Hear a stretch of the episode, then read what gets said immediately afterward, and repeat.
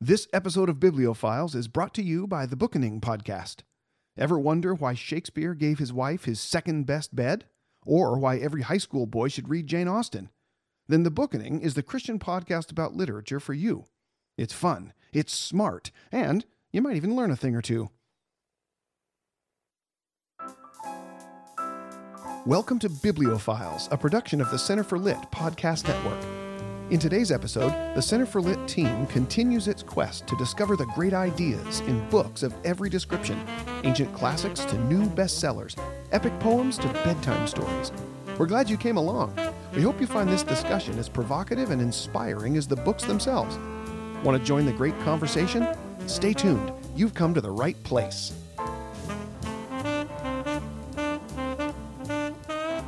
Welcome back to Bibliophiles, everyone. Adam Andrews with you once again. Glad to be joined as usual by the Center for Lit crew, consisting of my wife, Missy, Hi. my son, Ian, What up? and my daughter in law, Emily. Hi. Hi. Good to hear you guys.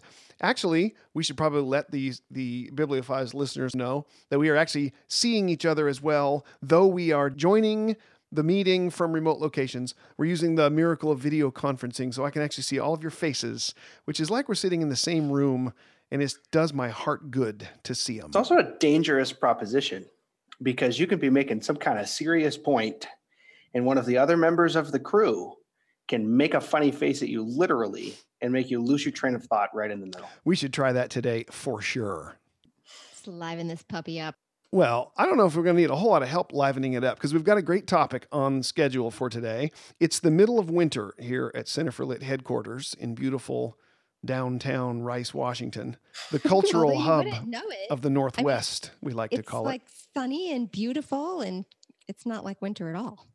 Yeah, but it is January. And so, what I thought we'd do is discuss the topic of winter from a literary perspective and have a little confab on recommended books for wintertime reading.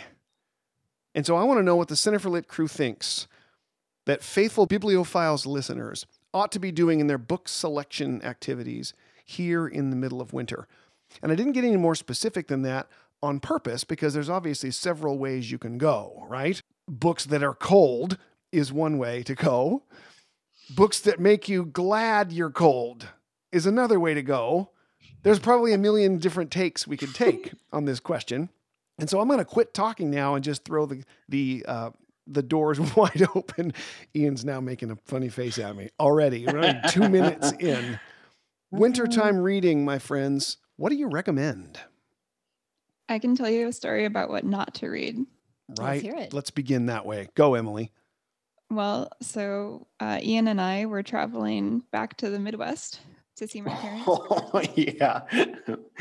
and I love these opportunities because it's an opportunity to just grab something off of your shelf that you've been meaning to read for the plane. Um, and so on my way out the door, it was I put it off until the end, which was dumb, so I didn't get to consider it. So I just went down to my shelf and I grabbed Crime and Punishment and got on the plane. And uh, the thing is, I really enjoyed reading. I had to read the Brothers Karamazov over a winter break once in school, and it was a pleasant experience. I mean, Russian literature, you're cozy, Mm-hmm. you cozy up, you have a little bit of a dark Russian novel. It was great. But this time, okay, it started out fine. Like on the plane, it was fine. and um, I didn't actually read a ton of it over the visit at the Midwest. We were busy stuffing our face with cookies and putting together puzzles and stuff like that. Um, and I read a little bit on the way back, and then so, but now I'm like 100 pages into a 500 page novel. So now this is the book that I'm reading now. This is going to be the rest of your winter now. And then when Ian and I got back, the first thing that happened is we got a terrible stomach flu. That is one of the great understatements of the century. Listen, dear listener, I will spare you the gory details, but suffice it to say that I am a grown man with a home and a wife and responsibilities that come to grown grown men. And I, in the car on my way to urgent care, wept. I wept like a small child. I think I remember you saying something to the nurse like, "I want my mommy." I literally wa- I walked in the front door of urgent care and she looked at me and she said, "Honey, are you okay?" And I said, "Do I look okay?" she said, "No." And I said, "I want my mom." so, what does this have to do, Emily, with crime and punishment? Well, it's a very long prelude to the fact that now this was the book that was on my shelf after I, I mean, when I got to the point where I was able to read again, which took a second, but I was in bed and there's nothing else to do except for read. And the book on my shelf was Crime and Punishment. And it is, I don't know if, I mean, I know you have read it. We, Mhm. We've talked about this before, but I don't know if our listeners have. But it is a very claustrophobic, sickly kind of book. In fact, Mhm. Raskolnikov is constantly sick. Oh, you're right. I hadn't thought about describing that. How sick he is, and it's just Bringing it all up again. And yes, and I felt very sick and very nauseous as I read the book, and so I would not recommend Crime and Punishment while you have the flu. if you've or got a honestly- wintertime flu. Oh, that's terrible. I had no idea that's the tack you were going to take because I thought crime and punishment. That's a great snuggle down and cozy up and pass the winter. It's long, it's difficult. It'll take you till spring. Yeah, yeah. I was kind of going on. Honestly, I was going to recommend War and Peace for that reason. For that reason, yeah. yeah, if you're if you're not in the thick of it, I mean, I know a lot of you guys are in the thick of it with kids, and you're like, "Are you kidding me? I don't have time to read that." But if you're um, if you're in a different stage of life, and this part of winter, for me, like this is the long slog, right? This Mhm. is the part where or the holidays are through, you put it all away, and here you are left, as Auden would say, for the time being. For the time being. time being, you know, and it's a long slog to get to spring and anything green and good weather where you want to be outside. This is the perfect thing to do by the fire. Uh, you know, to kill in time, War and Peace is very rewarding, and it's Russian. Again, I was thinking Russians too, Emily. It's a great place to go. I thought it was going to be great, and it it might end up being great because I'm too stubborn to put it down, but I could not do it. It made me want to throw up all over again. Well, I didn't think about the fact that Raskolnikov really is physically ill most of the time. He's nauseous even. I mean, he like he has the Yeah. flu most of the time. Oh, time. and Dostoevsky is describing it in his great detailed Russian way. Thanks a lot. That is terrible.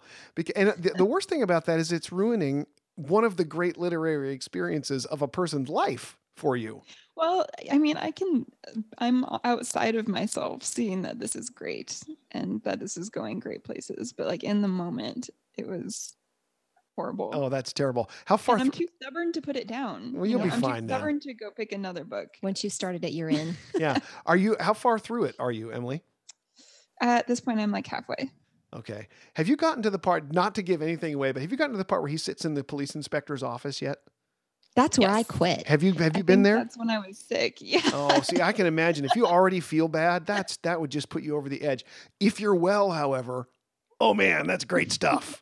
I don't know if I agree because I I've actually tried to read that book straight through twice. and Hey mom, hey mom, gotten- you can't Yeah. you can't disagree with crime and punishment being awesome. No, no, I don't. I don't mean that. I mean to say, you know, he said that unless it, unless you're sick, this is a great read. And sort of what I feel like is I've tried twice, and when I get to that point that you just mentioned in in the um, in the police station, I feel like being in that guy's head. Um, you're right. It's extremely claustrophobic. Makes you sick even if you're not. Oh my gosh. Well, it's supposed to be revolting. I mean, that's the whole idea. I finally just after a while think I don't want to live in your head anymore. You're you're you are really um you're disgusting me. I don't want to be in there anymore. I can't stand you. Oh yeah. It That- didn't work for me. So it probably wouldn't work for you, Missy, at any any time of the year, winter, summer. Well, one of these days I need it to be an assignment and then I'll read it all the way through and I'll be glad I did because I love Dostoevsky and he says great stuff. So I'm sure that that's no exception. It isn't. It's a detective novel too. It's a mystery. It's a murder mystery. It's a detective story. Those are all perfect wintertime reads. You just have to not have the flu. That's what I think. I think Emily's right. Okay. And so I- I'll give up the floor after this point. But so would not recommend Crime and Punishment. Would recommend Robert Galbraith for detective novels. Oh, oh, is that um J.K. Rowling. yeah. What do you think With about a major caveat that there is content. What now? What's the title of this We novel, got some content. Emily? Uh, the first one is The Cuckoo's Calling, but I read her most recent one, which just came out a couple months ago, Lethal White. And I had a great time. It's it's easy. Don't you know everything you need to know by the fact that it's called Lethal White? Well, it's J.K. Rowling, so she's got you by the the collar, you know, yep, in the way that she only can. So, yep. I was actually going to recommend uh, or re-recommend Harry Potter as my wintertime read. Mm. For some similar reasons to you guys recommending The Great Russians. Once you start the Harry Potter series, you have many, many, many, many happy hours ahead of you. But also, all the books take place during the school year because it's about a school. Oh, yeah.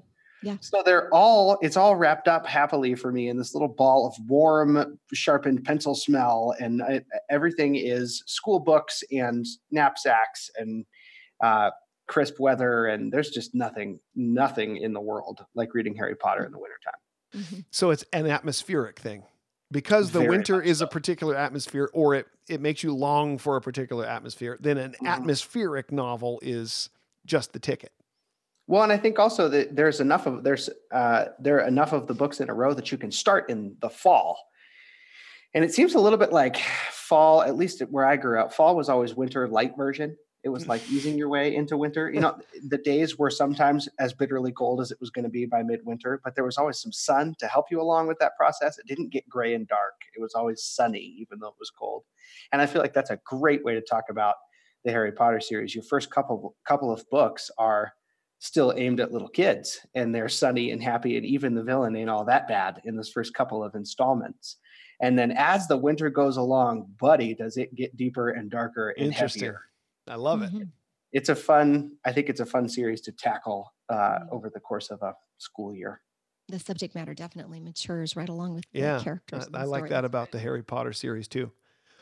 Anybody, um, I don't want to get too personal here among the Center for Lit crew, but does anybody struggle with depression during the winter? I mean, do you get the blues in January? Yes. Sometimes. Did you sometimes, did you just reveal too much, Emily? Sorry.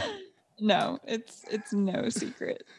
Emily needs to go to a beach somewhere. So here's the thing for, and, I, and I'm sure that's that that's a very common reaction. I- A couple of my friends uh, out here in the in extreme northeast Washington at 49 degrees north latitude, where in the middle of January the sun starts setting at 2:30 p.m.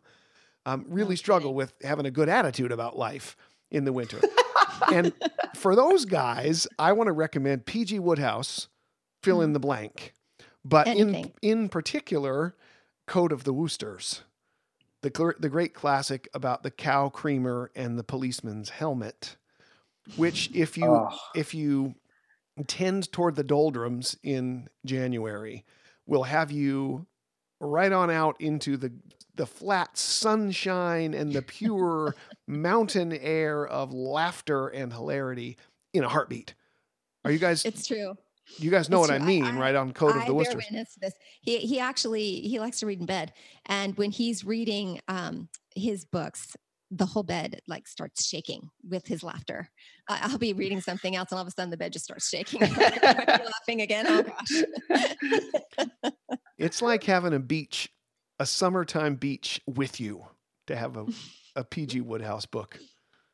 So I would definitely recommend that for January, February. A little, little lighter, you know. But here's another thing. Here's another idea. And I don't want to take anybody else's turn, but there's there's two ways to go really to get yourself through the winter. It- it- uh, again, on riffing on this theme that sometimes the, the weather gets us down and we're trying to make it through. There's two ways to go. One is to uh, do things to get your mind off of it, and the other one is to hunker down and embrace it. Right? Say it's wintertime. It only comes around once a year, and it has its glories. Right? There's something about the forbidding weather and the darkness and the fact that we're all shut in that we ought to just embrace as part of the warp and woof of life, part of the color of this existence that we have. Mm-hmm. So, one day in the life of Ivan Denisovich. oh buddy Don't you think? cold and bleak? It's serious, it's difficult, it's depressing, it's cold. This recommendation needs to come with a disclaimer, like a legal disclaimer. if you struggle with seasonal depression, This won't do help. not pick up Ivan Denisovich in the winter. Do you understand? I know.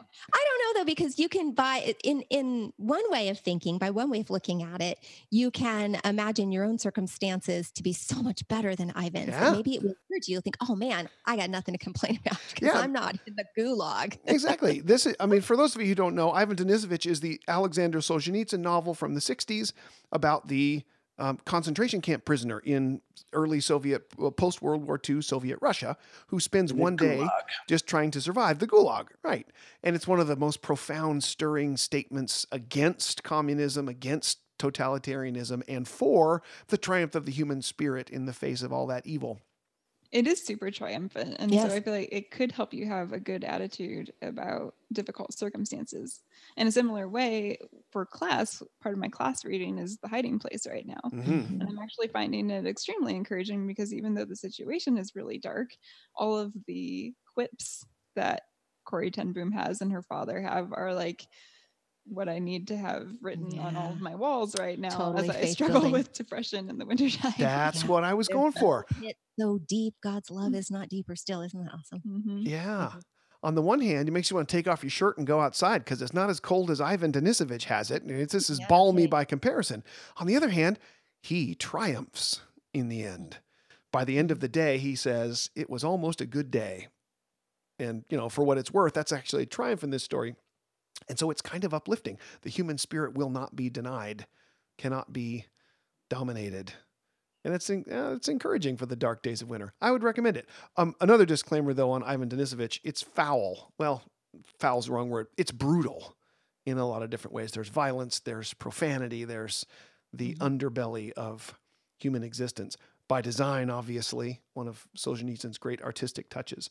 But you should know that's coming before you crack it open. Okay, that's not going to get somebody all the way through the winter. We got to have some more suggestions. okay, Who's okay. next? How about um, Rebecca by Daphne du Maurier? Have you guys read it? Summarize.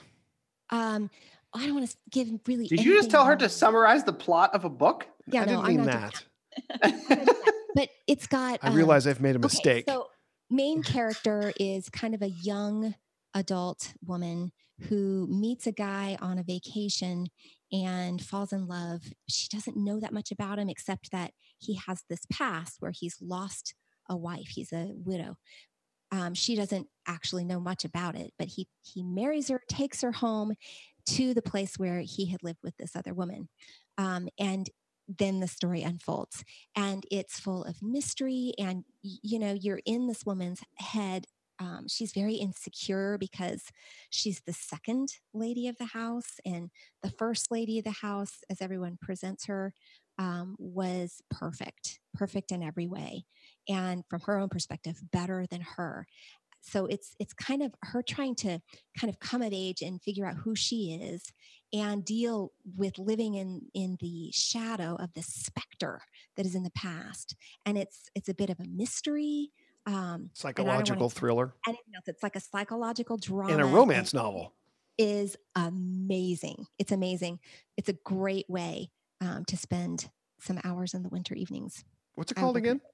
it's called rebecca Rebecca by daphne Daphne du Maurier. du Maurier. Oh, that sounds great. It's fun. It's fun. It's um they made a movie out of it that's not bad either, but don't see the movie first. Read the book. Do yourself a favor. Read the book first. It's worth it. It's a good one.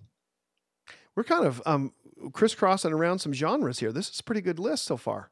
There's some. well, you know, I think in wintertime, it's dark, just like you were saying, it's dark. Maybe you just give yourself to it. So, you know, murder mysteries and psychological dramas and all that really makes sense. I Mhm. like it. I like it. The other thing I had on my list was, um, I, you know, I think winter. I think I want to read the Chronicles of Narnia again because they begin. The first book begins in the winter. The Yeah. Lion, the Witch, and the Wardrobe. I want to read that. That's it's awesome. And in the process of the story, there's the coming of spring, and that's a promising event that I look forward to with great anticipation right now. Also, right now it's winter but never Christmas. Pretty much. I mean, it's it, it's winter. It's cold, but there's not much snow. Mostly, there's just ice and ugh. oh, I have another suggestion. Um, and this goes back to something Emily said at the beginning uh, about actually getting sick during the winter. And so that actually crossed crime and punishment off your list. I have kind of an opposite experience. I had pneumonia a couple of years ago, and in my convalescence, um, got into the habit of reading the Pickwick Papers by Charles Dickens with a little cup of peppermint tea as I was um, getting better. And it was beyond past when I was really deathly ill. I was just still kind of weak and waiting to recover. And so I spent long afternoons snuggled down in a blanket with a cup of peppermint tea and a wonderfully quintessentially Dickensian episodic story about a handful of brilliantly drawn characters traipsing about England, having atmospheric experiences in pubs and little towns and boroughs of the big city. And it was basically this big, long travelogue narrative with a story woven in about how the heroes of the of this little band of Pickwickians achieve their ends. And it was as much Dickens atmosphere as a body can possibly take. And it came to me at a particular point in my life that just happened to be winter that made it wonderfully atmospheric to the point that every time I take a sip of peppermint tea to this very day, I think of the Pickwick Papers. And in the middle of January, I think, you know what? Dickens would be just the ticket right about now. I was actually going to say Dickens is on my to read list this winter because I, a I haven't read very much of it, and then Ian and I just finished that BBC miniseries, the Dickensian. Oh, we're in the middle of it. It's Oh, great. yeah. yeah, it is really great, and, and we finished it, and it's excellent. And there are so many. I just realized how much Dickens I haven't read yet, and it it whetted my appetite for some Dickens. Yeah. I have two. I have two recommendations that are completely out of left field, and I'm sitting over here examining what it is that I actually. uh, The way I'm thinking about it, and, I, maybe I shouldn't admit this on the air, is what would I like to go do as soon as we're done recording this podcast? What is it that I really want to go and do next? And what I would like to go and do next is read comics. Like And comic by books. comics- like comic books. And by comic books, I mean two very specific things. Firstly, the complete Calvin and Hobbes collection, yes. which for me is some of the great wintertime reading ever. Mhm. Uh, and secondly, the adventures of Tintin. And I, I want to read them for two different reasons. The Calvin and Hobbes one, I think, because my attention span gets shorter in the winter too. I think I'm I'm a little bit restless, and it's hard for me to sit down and really focus on something super long. And so, a uh, when the laugh lines come often about every three panels or four panels, it's a lot easier to digest and stay with the subject matter. Um, and so Calvin and Hobbes is just the ticket. It's a little bit deep and it's a little, it- it's observing some real things about life. It's doing so with a wry grin and a gentle pat on the back. And it's doing it in little teeny tiny 15 second bite sized pieces. Mm. And so sit down and read Calvin and Hobbes for exactly as long as you have the energy to focus and come back to it and it will still be there and you won't have forgotten anything. And it has these advantages over a long, intense novel if you are restless in the winter.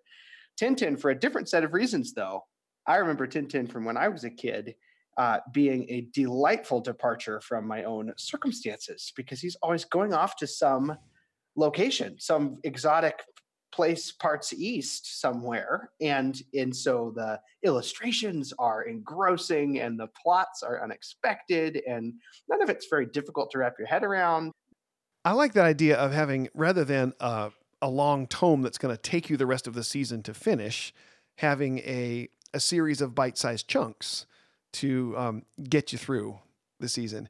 And in that connection, I was thinking of recommending the Father Brown stories by G.K. oh Chesterton. yeah Oh, Which yeah, are- yeah. Are little short story format mysteries, you know, one sitting reads that have all the advantages, as, like you were saying, Ian, of Calvin and Hobbes. They're, they're bite size and they're the episode wraps up nice and neat in a bow at the end, and there's a problem solved, and it's got a little mystery.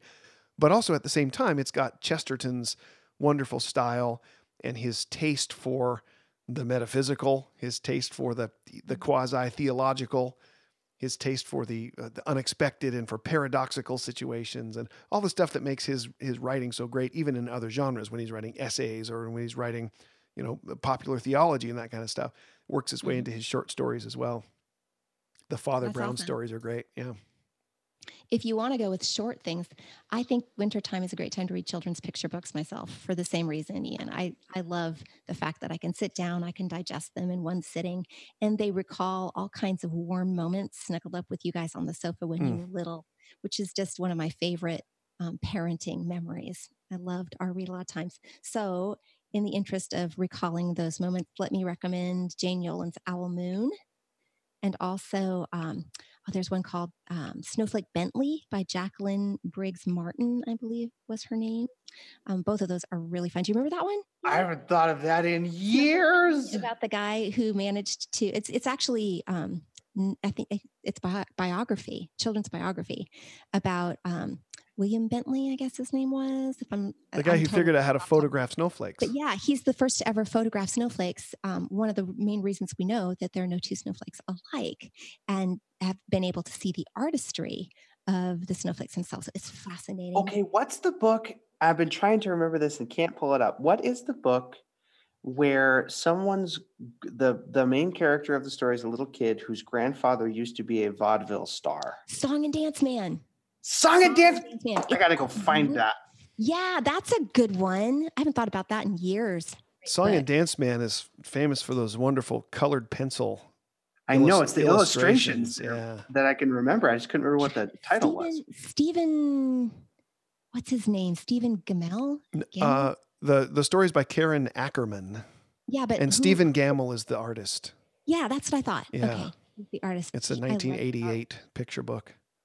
That's a wonderful. Yeah, that one's a great one. And Owl Moon, obviously, Jane Yolen, she's like the Hans Christian Andersen of American storytelling for Mm. children. And um, Owl Moon is a beautiful story about it's kind of a coming of age story. A little a little child is finally old enough to go owling with her father, and she's she or he, we don't know. The child has watched um, their father take their brothers out owling and now finally this one's old enough and it's their debut moment. They're going to go out owling and they hope they can find an owl but it's really cold outside and crisp and uh, scary out in the woods and so they have to kind of govern themselves. Are they are they really ready to go owling? Can they really have self-control? It's beautiful and very poetic um, the language not just the artwork but the language is so full of imagery um, it's a beautiful story to contemplate Mm. it's a good one That's a handful of great picture books. I was going to suggest Owl Moon too. It's a it's a very popular title here at Center for Lit, as you doubtless know, but it's um, a good one for winter for sure. Yeah. Also, um, The Mitten by Jan Brett. If you guys don't know that one, that's fun. Uh, do you remember it, Ian? I do actually. Yeah. Now So that you all mention the it. all the animals in the forest get inside a mitten. Is that what? His grandmother made him, and um, all these animals find it and they start cramming in, crowding in. It's like, can one more? It's sort of like the clown car. How many animals? We're gonna have to have this conversation again in a few years when it's time for me to buy all of these for my own collection. It's a good one. And also, um, Virginia Lee Burton's Katie and the Big Snow. That's a good Mm. wintertime read with kids. Katie is she's the same one that did Mike Mulligan and his steam shovel. in the little house. Yeah, and the little house, exactly. Even if it can't be done. Yeah. Even Okay. if it should be shop. Do you remember? Oh, I do. And now the whole world is going to know, And now Ian. the whole world knows when Ian was little. What You else watch- is new? We found one of those PBS specials um, where they were doing Mike Mulligan and the steam shovel and reading it aloud, and it had music and stuff set to it. Are you gonna really tell this whole story? Yes, she is. Yeah, it's awesome. I love it. It's a great memory. He loved it so much, but he couldn't quite remember the lyrics, so he just sort of made them up. And he would sing, "Even if it shop be shop, do it anyway." It was awesome. Dance around the house. See, this is the reason to reread the children's picture books in the winter because, uh, you know, for parents, it just recalls all these fabulous. Well, now you know you've Heartwarming. listened to Bibliophiles. The episode started with me saying. I'm a grown man and ended with my mother telling a story about me dancing around the house in my underwear. Ah, now you added your in in your underwear, and, and that's accurate. But I wasn't. ah, it's so good. I love it. So obviously, here at Center for Lit, we're going to recommend picture books. We love them, but we've also suggested books from the list of the great classics. Uh, we've we've got mysteries, we've got um, fantasies, we've got young adult titles. We've got a pretty good list of recommendations to get you through the winter. Anyone have any final thoughts? Any books that you wanted to mention that didn't get mentioned? Because I do. Go for it. I think you should read a John Le Carre spy novel this winter Oh, that's what you're reading right now. because I just discovered the wonder that is a John Le Carre spy novel. I had never read one before this winter. I didn't realize that you had never read him. No, before. I haven't. I haven't. I've seen a couple of movie slash television series adaptations. I saw the the Night Manager um, a couple of years ago with Tom Hiddleston, and thought, wow, what a great story. And the the television series version of it was, um, how do I say this? It was dolled up to be a traditional style spy thriller, and uh, it looked and, and it it felt and it watched like something I would expect a spy novel to look and feel and watch like. Um, and then I went to read The Spy Who Came In From the Cold. And I was amazed at how different his take on the genre is than different than I was expecting, and also different than the vibe I got from the the TV miniseries of um, The Night Manager that I'd recently watched. Here's the way I would put it: in A Spy Who Came from In from the Cold, one gunshot is fired during the whole novel. It's a spy novel with virtually no violence in it. I mean, there's violence implied, but it's not a shoot 'em up of any kind. Hmm. The the dramatic suspense of the story and the the surprising turns at the end that resolve things in ways you weren't expecting are almost all psychological and circumstantial. None of them are special effects vehicles. You know, there's there's no motorcycle jumps, there's no helicopter races, there's there's there's no jewel thieves, there's no daring do. There's it's it's totally other than that. Do you know that you jumped into the middle of a series? Yes, I do know that. Smiley? Yes, Okay, It's the George I've Smiley series. Smiley's People, which is the end of it, right. and I was wondering if it was part of the same series, and it is. It I is. Yeah. it. George Smiley actually has the um, uh, a minor role in this one. It's sort of the end of his career where he's not really uh, the main actor anymore. But the the novels, I think, stand alone a little bit. There was nothing missing, even though I hadn't Mhm. ever read another George Smiley novel. Nothing missing from this one at all. Um, but you get it's really an interesting commentary on human nature under stress and human nature in a situation where identity is constructed and something that you use as a tool and the strain that that puts on uh, a person. Not to mention the profound political statements that the author was making in the time in which he wrote, which was um, you know during the Cold War, and he's making statements about East and West and the difference between politics and morality, and he's making all kinds of, of interesting comments about those themes. But the, the thing I loved most about it was I was totally unprepared for how non circusy it was. And it was Hmm. fascinating and engrossing for that reason. So I'd recommend it. John Le Carre in general and a spy who the spy who came in from the cold in particular. Sweet. That sounds awesome. Yeah, I'm reading another one now. I'm reading A Perfect Spy now, which is um the spy who came in from the cold is fairly short. uh, Um 180 pages, 200 pages. It's a short read. And I thought, wow, this is really neat. I'll read the one that everybody considers his best. And I just bought it on Amazon for my Kindle or whatever and didn't know how long it was. It's 700 pages long. So I'm probably going to, it's probably going to last me through the winter, which makes it a perfect subject for today's podcast. Awesome. What do you think? Uh, Missy, you want to read John Le Carre with me? Yeah, I might want to. Okay. Yeah, we used to read Agatha Christie's together. Remember? Oh, yeah. There's take a- turns reading to each other. It was awesome. You know what you could you could do is is read um in the on the coldest day of the year you could read Death on the Nile, That's a good the idea. warmest of all Agatha Christie books. Are we done? You guys have any other suggestions? I was going to say that this week what I read was um, Charles Darwin. That was my stimulating read of the week.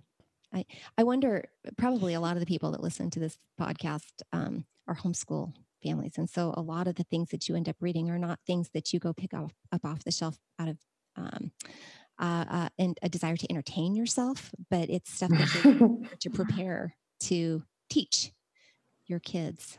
And so I'm looking forward to having a little more free time to read just whatever my, you know, whatever strikes my fancy. But this Like week I was Origin of Species. This week I was reading Origin of Species. Yeah. Well, that I was I was gonna say that is that it does feel like it's new this is a new stage of life for me because when I was a student, it used to be in the wintertime, you were reading serious works. And then in the summertime you were free and could read whatever you wanted. Right. But now as a teacher, I'm trying to keep up with my reading in the wintertime. And so when I do have a free moment, I want it to be something light. And when it gets to be summertime, that's when I Mm-hmm. can turn to some serious works that I want for my own academic development. Interesting. So I tend to read my fun books in the winter now. Oh, that's interesting. Yeah, Hmm. I mostly I just um I read my fun books for 10 minutes before I fall asleep at night. And Used to be 10, now it's all the stuff eight. Yeah, more and more. But next year, next year is coming. And it will be my first year, my first year with an empty nest, which is going to be um, what will I do with myself? I will have so much time because there won't be um, any of those things that I'm preparing for besides just the normal stuff that we do online. I wouldn't open yourself up to that. I'm sure our listeners have lots of ideas of what you could do with your free time. oh, that sounds kind of fun. I'd love to hear it. If you have any ideas to that effect, you know where to send them. Speaking of which, we're going to adjourn this episode of Bibliophiles. I'd like to thank the Center for Lit crew for joining me. Thanks for your suggestions, guys. I haven't read half of what you've suggested, so maybe I need to go get to work. But at any rate, if you're interested in other things we might have had to say in the past about literature and life, please go check out the rest of the Bibliophile series on iTunes or Stitcher or wherever you get your podcasts. I also want to invite you to come by the website if you have a mind, centerforlit.com. We're always doing something new for readers and teachers and parents and students and friends, and we'd be happy to share with you what's going on. Thanks for listening. Thanks for being here, everyone. Until we meet again, happy reading. Happy reading. Happy reading. Bibliophiles is a production of the Center for Lit podcast network. Find new episodes each month on the web at centerforlit.com, where you'll discover dozens of resources to equip and inspire you to participate in the great conversation, including the Pelican Society, a membership program for folks who love the Center for Lit approach to all things literary. Thanks for joining us. We hope you enjoyed today's episode. Until next time, happy reading, everyone.